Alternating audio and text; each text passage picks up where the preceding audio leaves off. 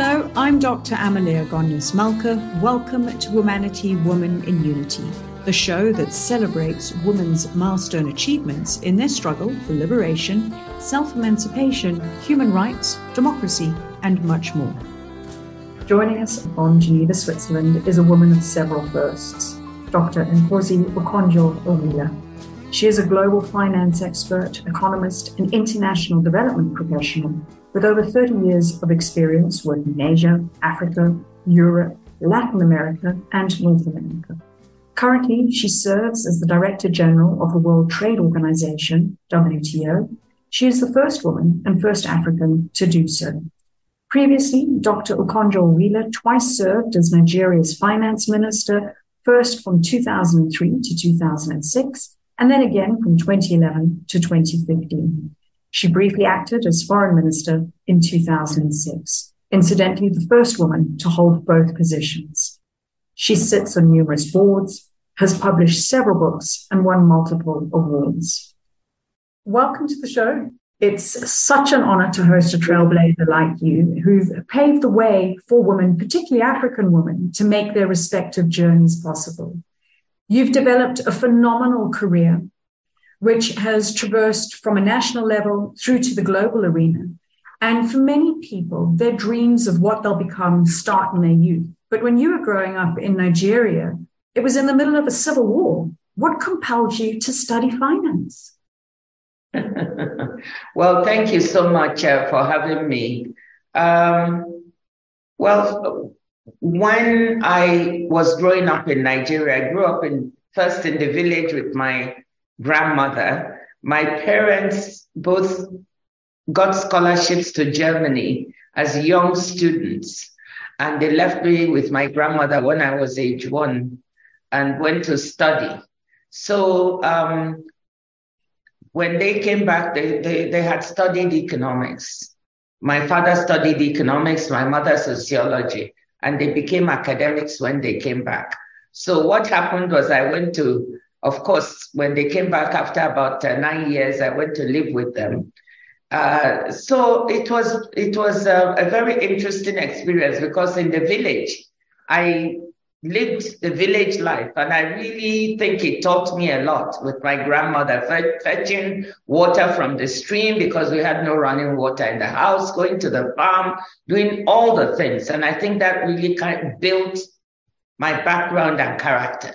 Fast forward when my parents come back, my situation changes completely. I go to use in the live live with them in the academic environment, and that's when the issues of economics and finance, uh, you know, from my father's side, began to take hold. Now I must tell you that when I looked at the economics books that he was using to prepare his lectures, they looked so boring. And I said to myself, I'll never study economics. And so it, it is really surprising that I did. As you said, during part of my childhood, we had the Nigeria Biafra War, the Nigerian Civil War, from the time I was age 12 to 15, um, where my parents lost everything and had to start afresh.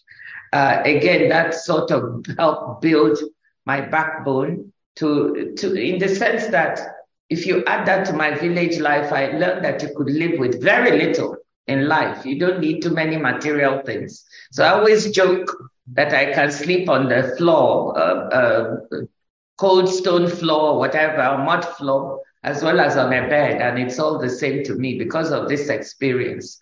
But then all that I, just factored in that later, even though I was resisting studying economics because I thought it was boring when I saw it as a child. Um, I later found that this is really a field that can give me the kind of grounding in finance and economics that would help policy changes that could really lead to better things to improve people's lives. So that's what led me into that field. If you want to, to have a big policy impact, in a developing country on people's lives? What's the a good field to go into? I think it's finance and economics. Absolutely. And you were Nigeria's finance minister for two terms, so dealing with policy. And uh, it also had a, a period of being foreign minister. Can you walk us through some of the significant milestones in your career? Wow. First, let me say that I, I am so grateful to God uh, that I've had a very interesting and amazing career. I want people to know I didn't target being a finance minister. What I wanted to do was be a development economist, trying to make policy and uh, work on programs and projects that would help poor people in developing countries. But, and I did that. So I was at the World Bank for 25 years uh, of my career, and I had the privilege of working in regions all over the world, really. And um, in fields like agriculture, in, in, in macroeconomics, in, you know, uh, urban development, really across the board, learning so much.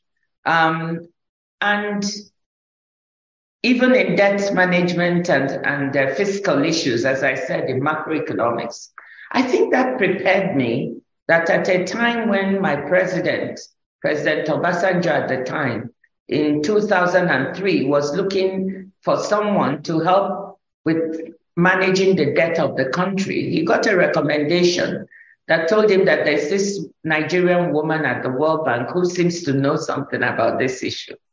And uh, so he asked me if I would help. And I initially went to a, a leave of absence of six months or so to, to go and help just even systematize the debt numbers because they were all over the place. And at that time, I created the Debt Management Office, which still endures till today, computerized our debt.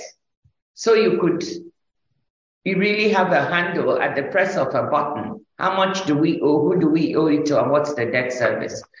Subsequent to that, when he was looking for a finance minister in his second term, that was when he asked for me to come and be the finance minister. So it just built on work that I had done earlier.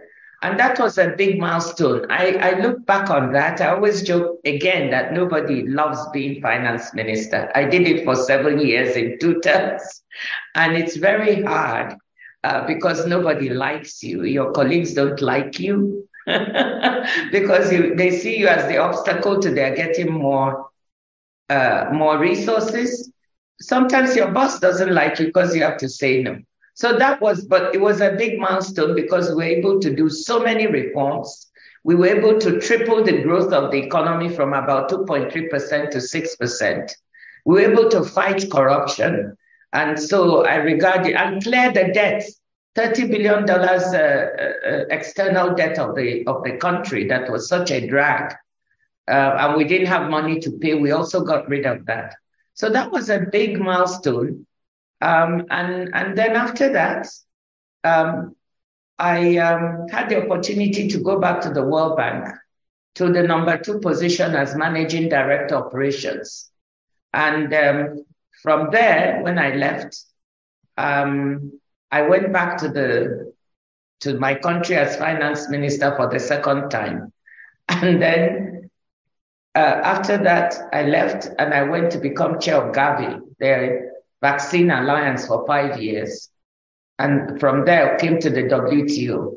So, uh, uh, what I want to say is that all these jobs have enabled me really to fulfill my dream of always doing something that has an impact, a material impact on people's lives, trying to change them for the better. These have incredible impact. And if we look at your current responsibilities at the World Trade Organization, which was only inducted in 1995, making it the biggest reformer of international trade since the Second World War, it has 164 members, and its mission is to help members use trade as a means to raise living standards, create jobs, and improve people's lives. Can you briefly tell us about some of the targets you want to accomplish? Well, thank you. First of all, the, the World Trade Organization, the form it is in now was created in, in yes, as you say, 1995, 1994, 1995. But remember, that it was the precursor was the General Agreement on Tariffs and Trade. So it's really been around for 75 years. But, uh, but the modern version of uh, we have now as the World Trade Organization has this the laudable purpose that you just spelled out, which is what is makes it compelling for someone like me. If you're here to try to enhance people's living standards, create employment, and support sustainable development, then it's about people. And the question I ask myself, what are the things we need to do to deliver for people? So I can tell you that beyond aspirations, we've actually delivered a few important things. In la- last June, we were one of the few multilateral organizations to be able to get 164 countries around the table to make a legally binding agreement to do away with $22 billion in harmful fisheries subsidies that are leading to the depletion of fish stocks in our oceans. So imagine that there are so many artisanal fishermen and women who depend on this for livelihood in all our countries.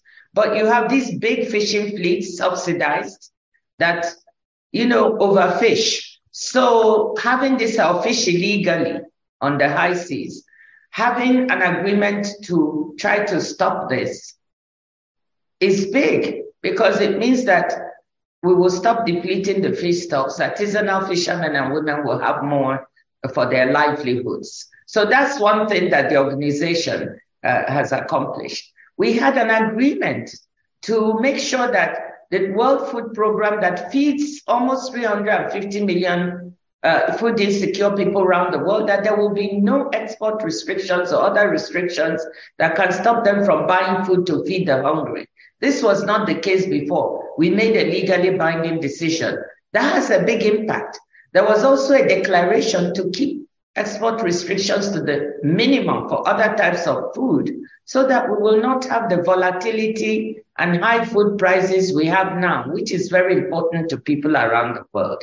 So I'm just saying that, look, beyond aspirations, we've had impact. Now for the future, we want to make sure that trade and the WTO are part of the solution to climate change which is an existential threat, that we enable diffusion of green technologies, that the logistics of trade become greener.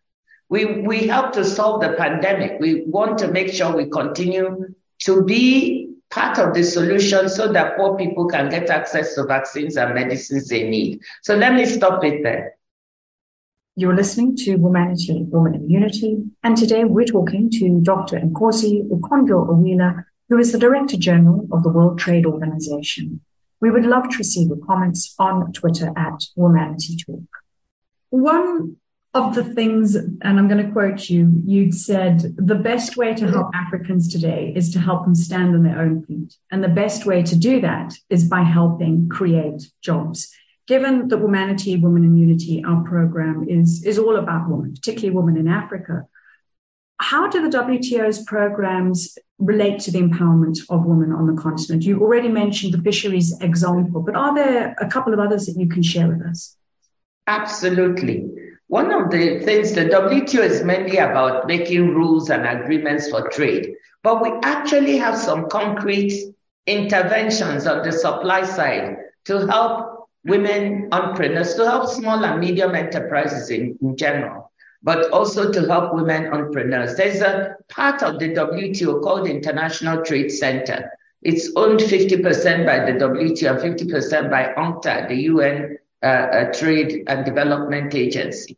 And it actually works concretely with women. It has a program called She Trades that helps women entrepreneurs to try to do several things, improve the quality of the products that they that they make. You know, many times when women want to break into international markets, they can't because they find the quality of their products don't um, are not good enough.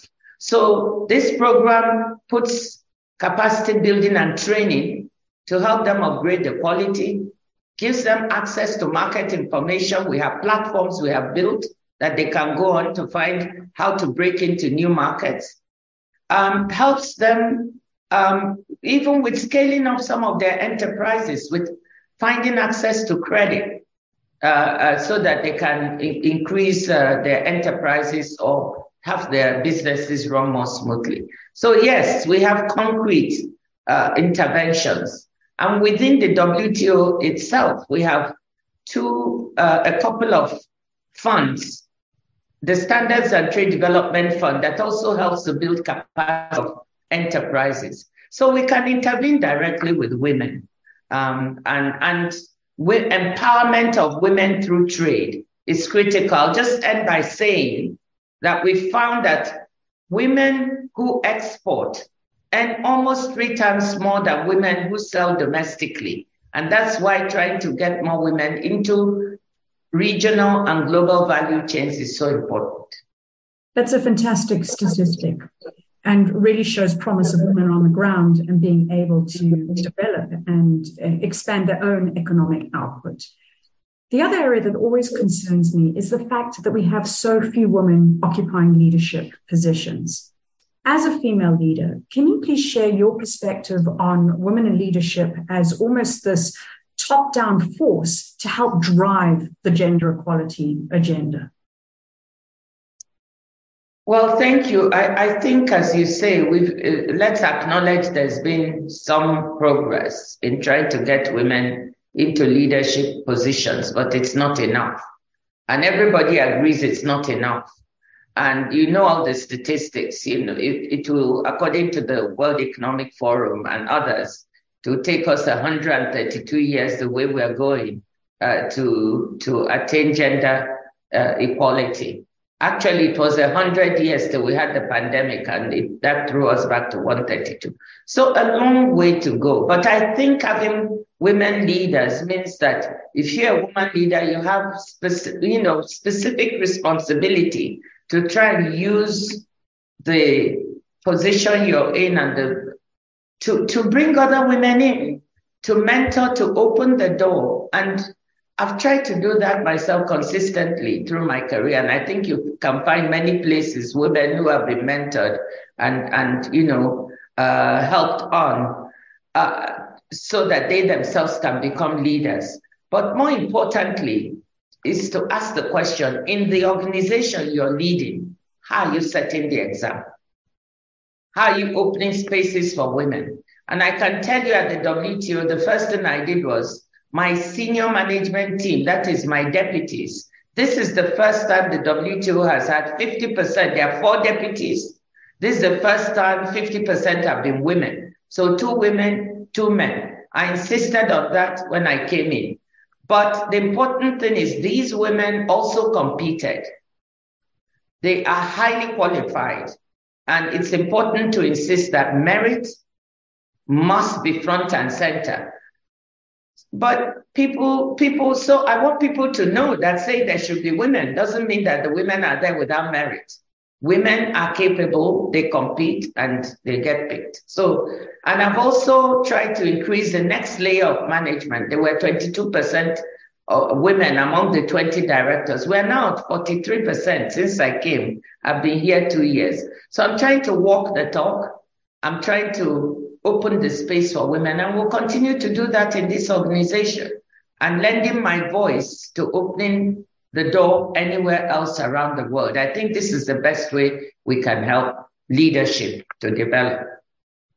And that's exactly it, being able to create those opportunities. Yes, absolutely, people have to be qualified to take on those roles. But if the door's closed, they don't have access. And I think this is one of the, the attributes that when you're at the top, you've got the power, you've got the resources, and you can create those opportunities and spaces. In your opinion, generally, what areas do you think we need on to build the most to benefit women optimally in the future? I think we need to think of girls. So we need to, to, to go a bit forward in the agenda to say what's happening to our girls. And I fear that the pandemic and all these crises have set girls back in many parts of the world, including on our continent.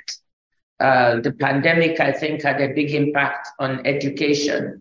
So we need to look there because if we're going to groom the leaders of the future, we must make sure that our girls are back in school. So that's a top priority to look at what's happening to schools, how do we get girls back, how do we prevent early marriage so that they can at least get through secondary school. And the reason that's important is it has a huge impact. There are actually many economic studies. The longer women stay in school, the better, the more spacing they have in terms of their family planning, the, the more uh, healthy their children, the more uh, educated. So that education is number one uh, priority. I think the next is this e- economic empowerment that we talk about. I, helping women to get on the economic ladder, whether it's when they're in agriculture, trying to improve the quality and quantity of what they produce, or in the workplace. Uh, this is key. Getting women into better positions matters. And I think this is what helps to improve, again, their children's lives and their families and gives them more respect. You know that women who contribute to maintaining the home and keeping the home often have more voice in their families than when they don't. So, in fact, empowering women economically also changes the social dynamics of their lives within the household. And that is very helpful and within the community. Often, and looking at things from an African context, gender equality touches sensitive points, be it culture, be it religion, be it tradition. And whilst we've spoken about education uh, and economic empowerment, we kind of have this tension and conflict between dealing with tradition and culture and overcoming those elements to achieve women's development. What are some of your views on, on how we can grapple with that cultural context? Well, I think that if, uh, we need to be careful about this religion and culture. Uh, sometimes when you look at some of our cultures on the African continent, women actually had an equal place and were expected to be economically active and to, co- and to contribute. What has happened is that that traditional role had an overlay during the colonial times that now put women back. And we should be careful. I'm not trying to generalize. Each group should look at what happened. I know that within my culture, women were certainly expected to be economically active. We had this overlay of the colonial culture that I think set us back more than it moved us forward in some ways, in some ways. So culturally, when people claim this is our culture, I want to be a little careful. That being said, I admit that some of our societies are patrilineal, you know, and, and lean more towards the side of the men. And I think the way to handle that is to show how an economically active woman can be a, make a material difference in the home. Once you're able to do that, that really changes the dynamics, like I said before. Then, you know, the, the, the woman is more valued. Some of those cultural uh, attitudes um, tend to be to play less. I'm not saying they go away completely because you still have women who are educated and who uh, who have income and they still face, face gender based violence and abuse in their homes. So I'm not saying it's a panacea, but it does help. So I think education helps empowering the woman economically can change the dynamics from a cultural viewpoint. Now, religion. Again, let's be careful. You know, some people claim that, that women are being held back by religion. But if you look closely at some of the religious texts, even in Islam, you see that there's no way it says women should be treated in this way or that way. But this is taking people's own cultural views and personal norms and overlaying it and saying it's a religious thing. So we should be a bit careful. There's nothing I see in any of the religions that says girls should not go to school, women should not be educated, and women should not be allowed to earn an income to support themselves. What if you don't have a man in the house? How are your children supposed to survive? So I, I think I want to downplay all these things that are laid on religion and culture and say that these are sometimes men overlaying their own uh, wishes about the way they want to see women, you know, and saying it's from religion and culture and we don't buy it. Absolutely. It's about interpretation. And when someone has interpreted something through their lens that benefits them, they're reluctant to, to change that view. Exactly. And, and I think in everything that you've said, one of my core takeouts is this view of transformation that change is possible, that culture is fluid and the world can change. We just have to be the people that create and, and drive that change. Absolutely. Change is us. You're listening to Womanity, Woman in Unity, and today we're talking to Dr. Ngozi Okonjo-Iweala, who is the Director General of the World Trade Organization. We would love to receive your comments on Twitter at Womanity Talk.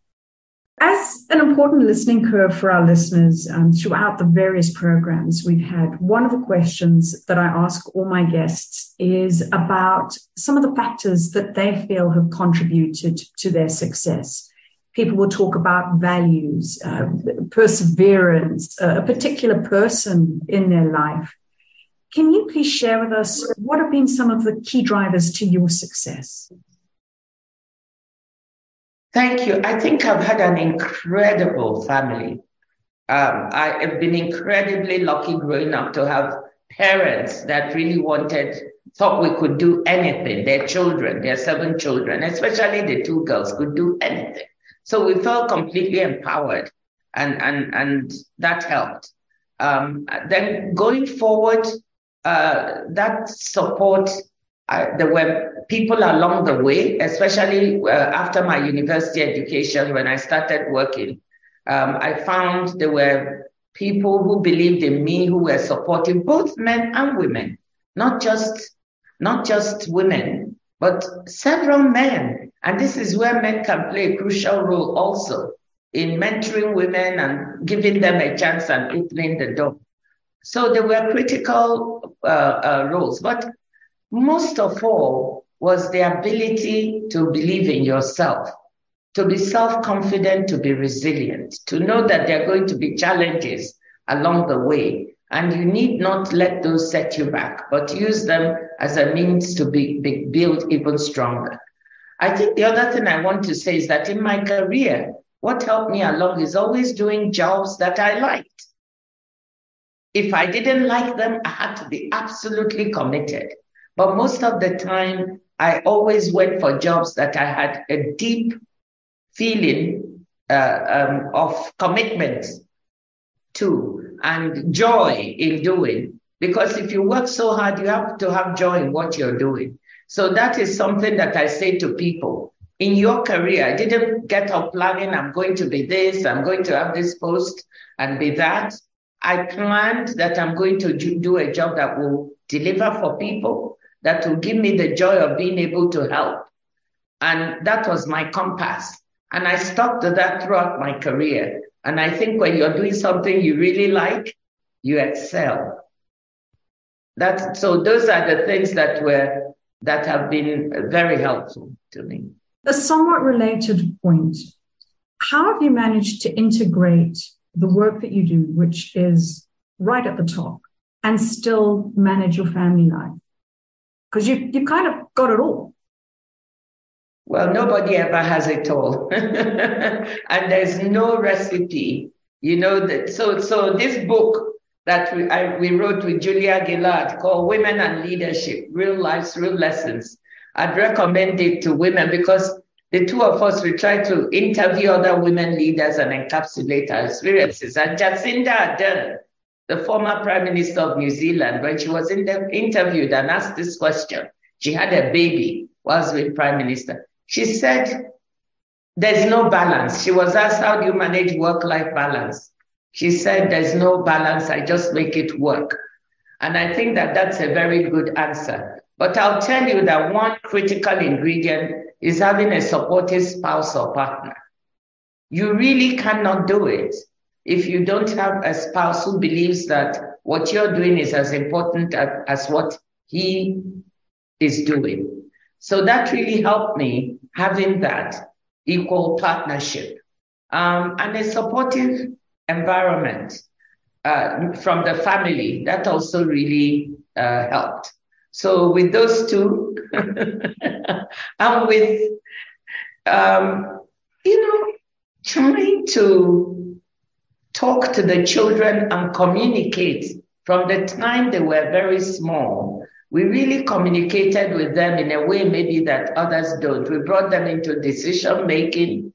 Each time I needed to change my career or what I was doing, even while I was at the World Bank from one job to the other, I talked to them about it. I talked to them a lot about what I was doing and why I was doing it.